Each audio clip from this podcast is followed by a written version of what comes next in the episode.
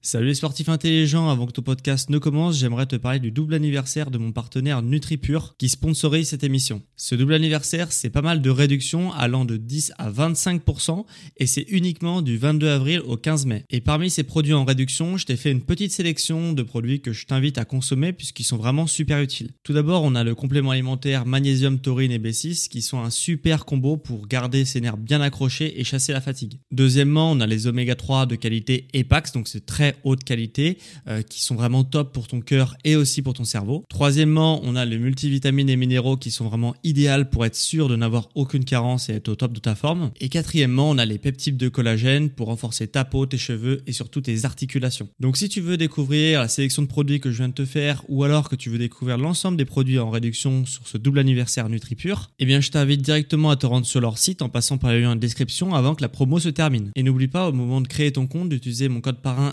SSN10 pour bénéficier de 10% de réduction supplémentaire sur ta première commande. Merci à NutriPure de sponsoriser cet épisode et bon podcast à toi.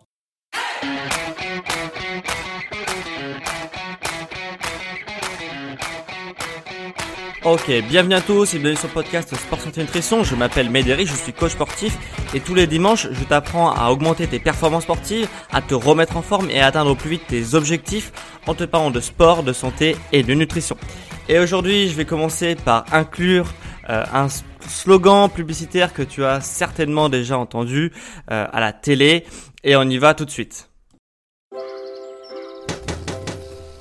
Manger trois produits laitiers par jour, c'est pas compliqué. Imagine, le matin, tu pourrais boire un verre de lait avec Perrette. Le midi, manger un morceau de fromage avec Maître Corbeau. Et le soir, un yaourt avec le petit chaperon rouge. Alors pourquoi manger La grand-mère du petit chaperon rouge? C'est pas bon, c'est pas gentil. Et en plus, ça te ramollit. Pourtant, c'est facile de manger trois produits laitiers par jour. Les produits laitiers sont nos amis pour la vie. Ok, alors voici du coup euh, bien sûr un spot publicitaire qui a marqué mon enfance, hein, euh, comme peut-être comme toi, mais peut-être si tu es un peu plus vieux, c'était peut-être pas ton enfance, mais tu as sûrement déjà euh, bah, entendu ce spot publicitaire, car en France, bah, le, forcément le plan nutritionnel de santé recommande de manger trois produits laitiers par jour, hein, c'est pas un scoop, et je vais un peu te spoiler, mais dans cet épisode, tu vas apprendre justement que les produits laitiers ne sont pas nos amis pour la vie, mais plutôt nos amis pour la mort. Donc, euh, donc voilà. Et c'est tout ce que euh, on nous rabâche pourtant à longueur de journée, euh, comme quoi on va avoir des os qui vont pas être solides, on va pas être en bonne santé. Limite, on va être dénutri si on ne mange pas les produits laitiers. Et bah, tu vas voir que les études qui permettent d'appuyer ces slogans publicitaires donc des trois produits laitiers par jour qu'on nous recommande, a été justement financé par des personnes, par des, justement des lobbies laitiers. Hein, donc les scientifiques étaient directement euh, affiliés à des marques, à des marques de, des gros groupes agroalimentaires français, et donc on peut douter de leur impartialité. Et je vais aussi te montrer comment, qu'est-ce que fait le lait dans ton corps et pourquoi il faut s'en méfier et certainement le bannir de ton alimentation.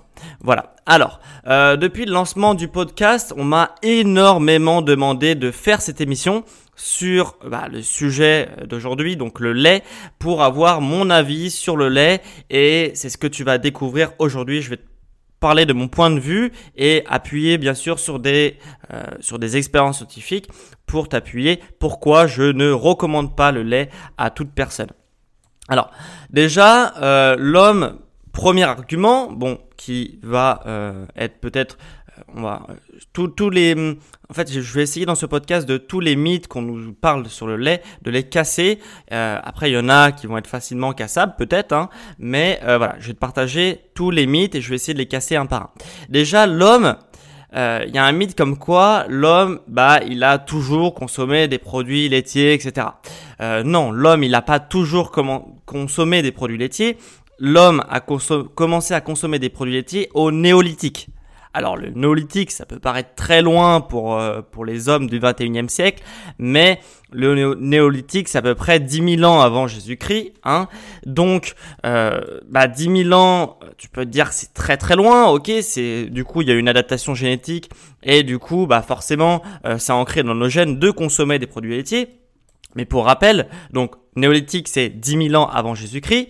alors que euh, le premier homme découvert euh, en date, euh, date de 7 millions d'années avant Jésus-Christ, hein, donc 10 000 ans versus 7 millions d'années, hein, donc euh, Toumaï, c'est le premier homme découvert, 7 millions d'années il a ce, ce cet homme-là, et, euh, et récemment, il y a un débat entre les, les chercheurs déjà qui estiment que c'est Toumaï, ce serait pas le premier homme. Hein, il y aurait déjà eu 3 millions d'années avant lui. Il y aurait eu déjà des hommes euh, qui sont assez similaires à ce qu'on peut retrouver maintenant au 21e, 21e siècle. Et euh, donc, on est plus aux alentours de 10 millions d'années, certainement pour les premiers hommes. Donc, on a commencé, je répète, à consommer du lait au néolithique, donc 10 000 ans avant Jésus-Christ. Et nous, on date de 10 millions d'années. Donc, bien sûr que c'est sur l'échelle de l'homme, c'est une goutte d'eau, euh, le fait que l'homme consomme des produits laitiers, hein, une goutte d'eau sur l'échelle de l'homme. Et donc, l'adaptation génétique que certains prônent, bah oui, bah on a commencé il y a 10 000 ans, donc notre corps s'est adapté. Elle est plus dans la tendance euh, adaptée pour ne pas consommer des produits laitiers que l'adaptation des génétiques pour consommer des produits laitiers. Hein. Donc, forcément, euh, forcément que voilà, c'est c'est pas un argument déjà de dire que l'homme a toujours consommé des produits laitiers et qu'il s'est adapté génétiquement. Parce que 10 000 ans sur l'échelle de 10 millions d'années, ça, ça, c'est pas possible.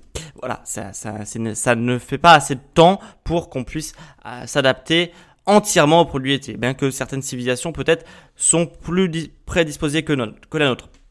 Alors, euh, donc, on pourrait se dire aussi, bah oui, bah l'homme paléolithique, ok, il consommait peut-être pas de paléolithique, du coup, juste avant le, né- le néolithique, euh, il vivait euh, peut-être mal, etc. Non, le le- l'homme paléolithique, déjà, il vivait très vieux, hein, euh, comparable, pas comparable à ce qu'on peut vo- voir maintenant, mais si tu enlèves euh, la mortalité infantile de l'homme paléolithique qui ne consommait pas de produits laitiers, si tu enlèves aussi euh, la mort due aux infections euh, bah, qu'il ne savait pas soigner et guérir à cette époque, hein, et bah cet homme paléolithique vivait quand même assez vieux et donc vivait en bonne santé et pas carencé, euh, même s'il ne consommait pas de produits laitiers. Donc déjà c'est un premier indice qui peut nous permettre de penser que les produits laitiers ne sont pas si indispensables à la vie que ça, comme euh, on nous le rabâche à longueur de journée. Mais attends, parce que ce qui suit est encore plus intéressant. C'est-à-dire que euh, bah, l'argument massu bah, des, des, des, pu- des publicités et aussi bah, de voilà de des, des, des recommandations françaises, c'est que bah, on a besoin de calcium, le calcium c'est hyper important pour nos os, etc. Pour estimer les besoins de calcium euh, recommandés en France, euh, voilà, qu'est-ce qu'on a fait? On a fait des recherches en France pour se dire bah, combien de calcium l'homme a besoin pour, euh, bah, pour justement être en bonne santé. Et donc on a fait des recherches par des scientifiques et il se trouve que 90% des experts qui ont euh, participé à ces recherches sur le calcium ont un lien direct, hein, 90% ont un lien direct avec les gros groupes laitiers et agroalimentaires français. Hein. Donc, on peut douter déjà euh, de l'impartialité de ces recherches. Hein. On est tous en droit de remettre en cause leurs reco- leurs recommandations en calcium, puisque bah euh, ils ont un intérêt à nous surévaluer justement les besoins en calcium euh, de l'homme pour être en bonne santé. Euh, surtout que, admettons que les chercheurs, euh, voilà, ils, ils soient, euh, même, même s'ils sont pas impartials, admettons que dans leurs recherches, ils disent vrai. Voilà, que les besoins en calcium recommandés, donc le fait de manger trois produits laitiers minimum par jour pour justement combler les besoins en calcium de l'homme, euh, le lait, ce n'est même pas la meilleure source de calcium disponible dans notre alimentation. Il y a des sources, notamment végétales, qui sont plus euh, en densité, qui sont plus denses en calcium que le lait. Donc même si, euh, bah, même si bah, on, on a besoin de beaucoup de calcium, le lait, ce n'est même pas la meilleure source de calcium. Donc même l'argument du calcium pour combler, etc., ce n'est pas, euh, ce n'est pas la meilleure source. Donc on peut très bien euh, combler ces, ces carences en calcium avec d'autres produits que le lait. Sauf qu'on a l'impression que c'est indispensable. Euh, c'est indispensable pour le corps de manger du lait, sinon on n'aura jamais de calcium dans notre, alimentation. Le calcium, c'est quelque chose qu'on retrouve assez souvent dans notre alimentation. Le lait n'est pas la seule source de calcium qui existe, euh, bien au contraire. Et en plus, ce n'est même pas la plus digestible, hein. Euh, c'est-à-dire que pour un litre de lait ingéré avec le calcium, euh, je sais pas combien de calcium ça représente en milligrammes, mais ça va pas être. Il y, a des- il y a des sources qui vont t'apporter beaucoup plus de calcium euh, parce que ils vont être mieux digérés par l'organisme, donc mieux assimilés. Il y a une grande partie du lait que tu vas absorber avec le calcium qu'il contient que tu vas éliminer sans même pouvoir absorber par ton corps. Donc c'est même pas la source de calcium la plus ni la plus dense ni la plus digestible et euh, bah et la plus euh, comment dire la plus euh, accessible par ton corps facilement. Voilà, que ton corps ne va pas digérer correctement et le calcium présent dans le lait. Et donc là, euh, voilà, je pense que les besoins en calcium, très honnêtement, ont été très très largement surévalués pour justement nous faire consommer de plus en plus de produits laitiers pour que bah, l'industrie fonctionne bien. Et il y a beaucoup d'études, euh, il y a des études chinoises, il y a des études néo-zélandaises, il y a des études anglaises euh, qui ont montré, juste pour le calcium, hein, on parle pas encore du lait, on parle juste pour le calcium, euh, consommer le calcium consommé à haute dose, euh, bah, comme recommandé par le plan, nutrition, euh, plan euh, national de nutrition en France, bah, pouvait euh, justement augmenter grandement les risques d'infarctus, augmenter aussi le taux de mauvais cholestérol sanguin, euh, rigidi- rigidifier les artères, les artères, les artères, euh, rigidifier les, les artères et voilà. Donc c'est, on peut déjà savoir que le calcium c'est pas top consommé à haute dose. Donc voilà, donc ça rien que ça déjà c'est un argument contre le lait et en plus, euh, justement pour limiter, donc ça va avoir vraiment un impact le lait sur et le, surtout le surplus de calcium sur les maladies cardiovasculaires. Et on a aussi appris que euh, pour diminuer justement les maladies cardiovasculaires, il fallait augmenter sa consommation de magnésium. Ok, voilà. Plus tu consommes de magnésium, plus bah tu as, euh, tu limites tes chances d'avoir un risque cardiovasculaire, euh, voilà, une maladie euh, cardiovasculaire, un arrêt cardiaque et autres. Et du coup, euh, il y a un problème parce que justement, le calcium, c'est l'ennemi du magnésium et le magnésium est l'ennemi du calcium. C'est-à-dire que si tu, même si tu veux euh, te préserver des maladies cardiovasculaires et que tu augmentes ta consommation de magnésium et que tu continues à, euh, bah, te, à te, à te nourrir comme on te recommande avec les trois produits, trois produits laitiers par jour et donc avoir un apport élevé en calcium dans ton, alimentation, bah le calcium va bloquer l'absorption du magnésium. Ok, donc même si tu consommes plus de magnésium pour ta santé, euh, justement pour limiter ces risques cardiovasculaires, et bah tu vas justement euh, ne pas les absorber parce que le calcium va faire tampon et limiter l'absorption du magnésium. Donc si tu veux préserver ta santé, diminue euh, les, les, tes produits laitiers, comme ça tu vas avoir moins de calcium. Tu, le calcium, on en a quand même besoin, hein, faut pas non plus dire n'importe quoi, mais on en a besoin et pas à haute dose comme il est recommandé. Et du coup, si tu supprimes les produits laitiers, tu vas juste avoir une dose suffisante de calcium, et là tu pourras augmenter tes apports en magnésium pour ta santé. Donc, euh, si tu ne fais pas ça, tu vas bloquer tes récepteurs en magnésium et tu vas t'exposer à des risques cardiaques, euh, voilà, vraiment beaucoup plus élevés que si tu ne consommes du calcium de façon raisonnée, pas comme on nous le demande de le faire. Alors, là, c'était juste pour le problème du calcium et euh, l'homme dans son euh, bah, dans son histoire. Euh, voilà. Donc là, je t'ai juste parlé de ça. Maintenant, on va parler du lait. Je vais pas tout te raconter sur le lait parce que je pourrais faire une émission de deux heures dessus. Sincèrement, je vais t'expliquer les principaux trucs qui te permettent de dire que le lait c'est pas top, même s'il y a d'autres trucs. Tu vas voir. Déjà, tu vas comprendre pas mal de choses, je pense. Alors. Autre problème du lait, c'est euh, justement l'insuline bovine. J'en ai déjà parlé, l'insuline bovine, sur mon podcast sur le gluten.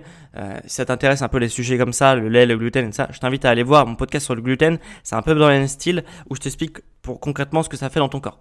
Et là, euh, justement, l'insuline bovine, le problème de l'insuline bovine, c'est qu'elle est chimiquement très très similaire à l'insuline humaine. À la différence que l'insuline bovine, bah, il sert à réguler le taux de sang, de sucre dans ton sang, euh, d'une vache de 700 kg, euh, voire même 900 kg, plutôt même 900 kg une vache. Et du coup, euh, bah justement, le, le, donc cette insuline bovine sert à réguler voilà, une vache de 900 kg, et alors que les hommes euh, pèsent au maximum 100 kg, ok? Au maximum. Ah, sauf exception, normalement un homme il dépasse rarement 100 kg et une vache elle fait très souvent 900 kg. Donc forcément tu te doutes bien que l'insuline du bovin, de la vache, est beaucoup plus puissante que celle de l'homme. Voilà. Euh, après, dans le meilleur des mondes, quand tu bois ton lait, qu'est-ce qui se passe? Tu bois ton lait, tu en retires bah, tous les macros, tous les micronutriments, donc euh, les lipides du lait, euh, les protéines du lait, le calcium, etc. Et puis après, tout ce qui est, euh, tout ce que ton corps ne, sert pas, et eh ben, tu les élimines, tu les mets à la décharge et tu les, voilà, tu les élimines aux toilettes, ok? Et et ça, ça serait très bien. Sauf que c'est sans compter que l'intestin des hommes, hein, de ton intestin par exemple, c'est de plus en plus une passoire. Je m'explique. Euh, quand les aliments, ils arrivent dans ton intestin. Voilà, donc ils passent, ils passent euh, l'estomac, après ils arrivent dans l'intestin, et quand ces aliments arrivent, donc le lait arrive dans l'intestin, il y a des échanges gazeux, gazeux qui s'opèrent pour ne laisser passer qu'une seule partie des aliments que tu consommes. Tous les aliments que ton corps va pouvoir euh, utiliser, bah il y a un échange gazeux au niveau de ta barrière intestinale qui va s'opérer et du coup, euh, bah, tous les aliments qui vont être utiles, les macros, les micronutriments, ils vont passer dans ton sang pour pouvoir bah, alimenter ton corps. Sauf que euh, ce qui se passe avec la modification des blés modernes, hein, euh, qui est de mémoire avec des concentrations 24 fois plus importantes que les blés ancestraux, euh, la teneur en gluten de ces blés modernes est 24 fois plus puissante et importante que les blés ancestraux, hein, donc le gluten c'est aussi un problème, et bah ta paroi euh, intestinale est dite perméable, c'est-à-dire que au lieu de, de, faire des échanges gazeux et de laisser passer uniquement que ce que ton corps a besoin, et bah il va laisser passer pas mal d'autres choses, certaines choses qui vont pas avoir un impact euh, sur ton corps et certaines choses vont avoir un impact dans ton corps. Et c'est complètement le cas de l'insuline bovine. C'est-à-dire que comme la la barrière de ton intestin n'est plus complètement jointe, complètement serrée, et bah du coup, elle va laisser, comme elle va être un peu dilatée, et bah elle va laisser passer des choses dans ton sang qui n'auraient pas dû euh, se trouver dans ton sang. Voilà, au niveau des jonctions serrées, hein, pour ces personnes ça intéresse les termes scientifiques, voilà, la barrière intestinale au niveau des jonctions serrées ne va plus être complètement colmatée, complètement serrée, elle va être légèrement dilatée et elle va laisser passer certaines choses, dont l'insuline bovine. Et du coup, qu'est-ce qui va se passer? C'est-à-dire que, bah du coup, l'insuline bovine va se retrouver dans ton sang, qui va se retrouver mélangé à l'insuline euh, humaine. Donc l'insuline bovine et l'insuline humaine vont se mélanger et euh, voilà, comme les molécules, comme je t'ai expliqué, comme les molécules d'insuline bovine sont très très similaires à trois lésions moléculaires près. Euh, voilà, les, sont, c'est, c'est des molécules qui sont identiques, humaines et bovines. Et du coup, bah ton corps il va commencer à vriller, il va commencer à péter un plomb, il va se dire euh, ok il y a de l'insuline, lui il va pas faire la différence que c'est l'insuline humaine ou bovine, il va se dire euh, bah vas-y j'attaque l'insuline parce que il aime pas quand il y a beaucoup d'insuline dans ton sang, donc il va se dire vas-y j'attaque l'insuline. Donc déjà il va attaquer l'insuline pour bah, faire baisser le taux d'insuline dans ton sang. Et lui il va pas savoir si c'est humaine ou bovine, donc il va il va attaquer, il va attaquer, il va attaquer. Et puis euh, bah déjà ça va fatiguer extrêmement ton corps de faire de faire ça, de d'attaquer une insuline qui est en plus beaucoup plus puissante vu que c'est une insuline d'un bœuf de 300 kg, euh, de 900 kg pardon. Et du coup là euh, déjà ton corps il va il va commencer à vriller et après euh, dans le dans les pires des cas, hein, si tu continues à faire bah, justement à boire du lait, boire du lait, boire du lait tout au long de ta vie, bah on, même et si tu es prédisposé, ça peut t'arriver même très très tôt, hein, même dès le plus jeune âge, ça peut déclencher ce qu'on appelle une réaction auto-immunitaire. Hein, tu as peut-être déjà entendu parler.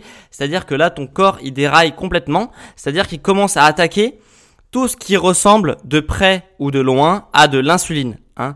Donc, c'est-à-dire que bah, tout ce qui a des molécules similaire à l'insuline, il va attaquer. Donc il va attaquer l'insuline humaine, il va attaquer bien sûr l'insuline bovine et tout ce qui se rapproche de près ou de loin une hormone qui se rapproche de l'insuline. Et euh, que ce soit de l'insuline bovine ou humaine, hein, lui il s'en fout, il, euh, ton corps il détruit tout ce qui se passe. Et dans le pire des cas, ça peut, euh, il peut même attaquer directement l'organe qui sert à réguler, à créer l'insuline dans ton corps, c'est-à-dire le pancréas. Il va directement attaquer ton pancréas. Et là, euh, c'est encore moins marrant parce que du coup, ton pancréas bah, est détruit parce que ton corps s'est auto-détruit. Hein, c'est une réaction auto-immunitaire. Et du coup, euh, et bah, c'est comme ça que ça se forme le diabète de type 1. Donc ton, ton pancréas, comme il est foutu, bah, ton corps ne sait plus euh, créer d'insuline. Et du coup, bah, euh, tu, euh, tu es diabétique euh, de type 1. Et là, c'est moins drôle parce que c'est des traitements à vie pour justement t'injecter, de l'insuline quand ton taux de sucre dans le sang est trop élevé.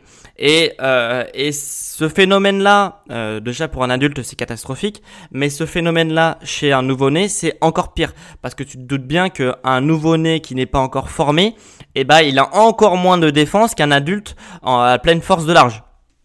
Du coup, euh, voilà, tu te dis, euh, voilà, le bébé, ok, bah, c'est exactement ce que tu fais justement euh, quand tu donnes des solutions de lait pour bébé à un bébé. Du coup, tu donnes du lait de vache à un bébé et lui, il va avoir encore moins de, bah, choses pour contrer. il va avoir peut-être un, un, intestin qui, la perméabilité intestinale qui est encore pas terrible, etc.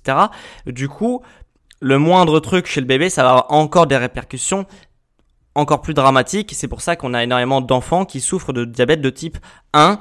Euh, donc voilà, donc bien sûr le lait pour bébé, le lait maternisé pour bébé, c'est quelque chose à éviter dans le plus, ben voilà, dans, la mesure du possible, hein, bien sûr.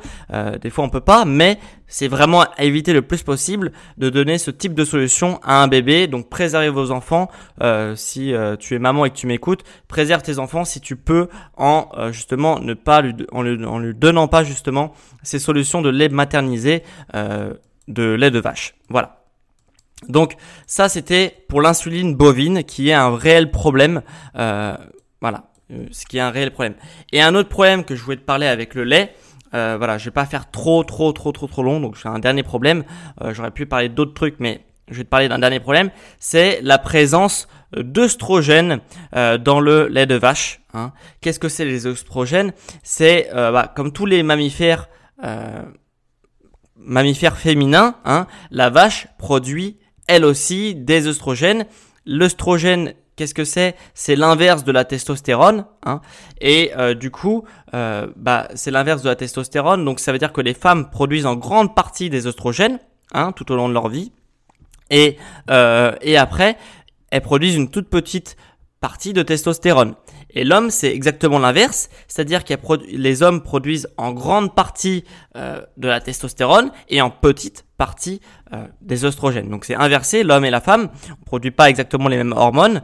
Et par contre, dans les deux cas, il y a un processus chimique qui, par exemple, aromatise, euh, bah pour, pour le, par exemple pour les hommes, on aromatise la testostérone en, enfin, la testostérone qui est qu'on produit va être aromatisée plutôt euh, pour avoir un peu d'ostrogène. Hein. donc ça s'appelle l'aromatisation. Et les femmes, c'est exactement l'inverse. Elles aromatisent un peu de leur oestrogène en testostérone. Ok? Et donc bien sûr la vache, hein, vu que c'est euh, une femme, on va dire, euh, voilà, c'est un mammifère féminin, et du coup bien sûr que dans la vache, elle aussi, elle a des oestrogènes. Sauf que encore une fois, la vache est est bien bien bien plus gros que un être humain. Hein. Toujours, euh, je vous rappelle, la vache, ça peut aller jusqu'à 900 kg, voire même une tonne, sachant qu'un être humain euh, ne dépasse jamais 100 kg. Donc, forcément que les oestrogènes présents dans la vache vont être en énorme quantité par rapport à celles qu'on peut retrouver dans une femme humaine. Ok? Donc forcément la quantité d'oestrogène va être décuplée. Donc toi, quand tu vas prendre ton lait, euh, voilà, que dans, la, cette bouteille magnifique là, il va être gorgé d'oestrogène euh, bovin. Et du coup, euh, encore une fois, c'est euh, l'oestrogène bovin et l'oestrogène humain, bah, c'est des molécules qui sont similaires, hein, c'est quasiment les mêmes molécules, donc ton corps ne va pas faire la différence entre l'oestrogène qui peut être apporté par le lait, donc le lait, l'oestrogène bovin, et ton oestrogène à toi que tu produis normalement, et que tu sois homme ou femme, parce que les deux en produisent. Euh, et du coup, euh, la vache donc a, beaucoup beaucoup beaucoup d'oestrogène dans le lait et cela va avoir des répercussions forcément qu'est-ce qu'on peut attendre, attendre des œstrogènes des oestrogènes de la vache qui sont produits en, en, très très grosse quantité? Chez la femme, ça va, le surplus d'oestrogènes que tu vas amener avec le lait peut entraîner des cancers, hein, et enfin même va entraîner des cancers hein, si tu consommes de façon très régulière et augmenter aussi le risque d'endométriose. Donc c'est vraiment un problème parce que l'endométriose ça touche de plus en plus de femmes. Donc le lait est un facteur décuplant euh, de, de risque de choper, enfin de choper, de d'avoir l'endométriose. Donc donc voilà, donc c'est vraiment un problème et on peut se dire que les hommes, ok, bah chez les hommes, on a quand même un gros problème puisque euh, eh ben on va avoir une diminution de la production de testostérone qui est l'hormone, une hormone qui est indispensable hein, chez l'homme euh, pour toute construction et reconstruction cellulaire. Donc c'est un réel problème. On va avoir une diminution de la, de la testostérone en consommant le lait vu que c'est gorgé d'œstrogène. En fait, si tu veux, comme euh, bah, euh, forcément comme il va avoir la présence de énormément d'oestrogènes dans ton corps, hein, chez l'homme, et bah du coup, euh, qu'est-ce qui va se passer? C'est que comme il y a beaucoup d'oestrogènes dans ton corps, ton corps va assimiler la présence en grande partie d'oestrogènes par une par, une grande enfin une grande production aussi de testostérone, vu que les oestrogènes présentes chez l'homme sont aromatisés par la testostérone. Donc, si il va faire le lien, il va se dire, ok, s'il y a beaucoup d'oestrogènes dans mon corps, ça veut dire que je produis trop de testostérone puisque j'ai trop aromatisé ma testostérone pour former des oestrogènes. Donc, il va diminuer la production de testostérone, hein, que comme je viens de t'expliquer, et ça va avoir des répercussions euh, sur ta santé puisque euh, l'homme a besoin de beaucoup de testostérone justement pour maintenir, pour reconstruire, pour construire certaines cellules et euh, certains tissus. Donc, c'est un réel problème le lait. Hein, il faut dans la me enfin voilà, si tu peux complètement couper euh, tes apports en lait, euh, c'est c'est ce que je te demande de faire, ça serait le mieux possible, ça, serait vraiment idéal parce que sinon tu auras euh, des problèmes de santé à court, moyen et même à long terme. Donc donc voilà, le lait, moi, c'est quelque chose que je ne consomme pas. Euh, voilà, ou alors, voilà, après des fois, on n'a pas le choix, c'est vrai. Euh, si tu as invité, euh, je sais pas, chez ta mère, chez chez des amis, je sais pas, et bah et que du coup, bah, on fait un gâteau et qu'il y a un peu de lait, voilà. Après, faut pas être non plus, je pense, trop sectaire dans nos choix, mais au quotidien, si tu peux éviter et que ça peut être ultra ultra occasionnel de consommer du lait, bah voilà, c'est, je pense que ça sera mieux euh, pour toi, pour ta santé et pour tes performances sportives, puisque bien, bien sûr que tout ça va jouer dans tes performances sportives. Voilà. Donc après, tu peux te dire, ok, c'est bien beau tout ça, mais euh, par quoi je remplace le lait? Eh bah le lait, tu peux tout simplement le remplacer par de des laits végétaux. Hein. Il existe énormément de laits végétaux. Il y a des bons laits végétaux, euh, il y a des mauvais laits végétaux. Donc ce que j'ai fait, c'est que je t'ai regroupé tout ça dans un PDF euh, où tu auras un petit comparatif justement euh, bah, de tous les laits végétaux, hein, lesquels sont le mieux pour, la, pour ta santé. Et aussi, euh, je t'ai mis les sources et les études scientifiques sur lesquelles je me suis servi pour créer bah, cette émission que tu m'as énormément demandé sur le lait. Voilà. Donc, donc voilà. Donc si ça t'intéresse d'avoir la, sélection des meilleurs laits végétaux et bah, mes sources, mes sources que j'ai utilisées pour ce podcast là, et eh bah je t'invite à télécharger ce PDF que tu retrouveras en description, hein, donc juste en dessous de cet épisode, ou alors tu as juste à te rendre sur sportsanténutrition.com, donc tu tapes sur Google Sport Santé Nutrition et tu tomberas sur mon site. Et si tu te rends dans dans l'onglet podcast, et eh bah tu auras toute la liste des PDF de toutes les émissions. Donc euh, voilà, c'est des trucs complémentaires pour ceux qui veulent aller plus loin. Voilà, donc en description ou sur mon site. Et pour ceux euh, qui m'écoutent avec des produits Apple. Hein, quand tu as un iPhone, un, iPad, ce que tu veux, euh, tu peux justement, enfin, vous avez la possibilité tous euh, de mettre 5 étoiles sur mon podcast pour m'aider à faire grossir mon podcast, pour me donner de la motivation pour faire des podcasts toujours plus qualitatifs et quantitatifs aussi. Et du coup, voilà, c'est ta manière à toi de me soutenir, de soutenir mon travail et c'est gratuit et ça te prend que 5 secondes de mettre 5 étoiles sur mon podcast. Voilà, je te remercie si tu prends 5 secondes de ton temps pour m'aider. Et quant à nous, on se retrouve la semaine prochaine pour un nouvel épisode sur le sport, la santé et la nutrition. Et ainsi, à la semaine prochaine. Allez, ciao les sportifs